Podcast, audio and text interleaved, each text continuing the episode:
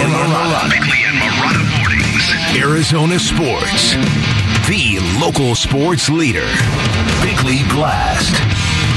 There have been a few times this season when alarm bells have been ringing on Planet Orange when our N B A team has produced recurring moments of trauma, and Sunday's loss to the Bucks was one of them. And that's because on Sunday, the Bucks grinded out a victory over a Suns team that coughed up a lead late and came up lame in crunch time when Jrue Holiday again stripped Devin Booker on a huge endgame possession. So in some ways, it was a fitting end to an era for a team whose championship window seemed to slam rather abruptly on that very play from Holiday way back in the twenty twenty N B A Finals. Because if we're lucky, Sunday will be the last game before the Kevin Durant era begins, a player who will change everything, the kind of player who can pick up the slack for Booker on games like Sunday, a player for whom the rest of the N B A has no answer. Now, there are still reasons for worry. You look at the Bucks and the way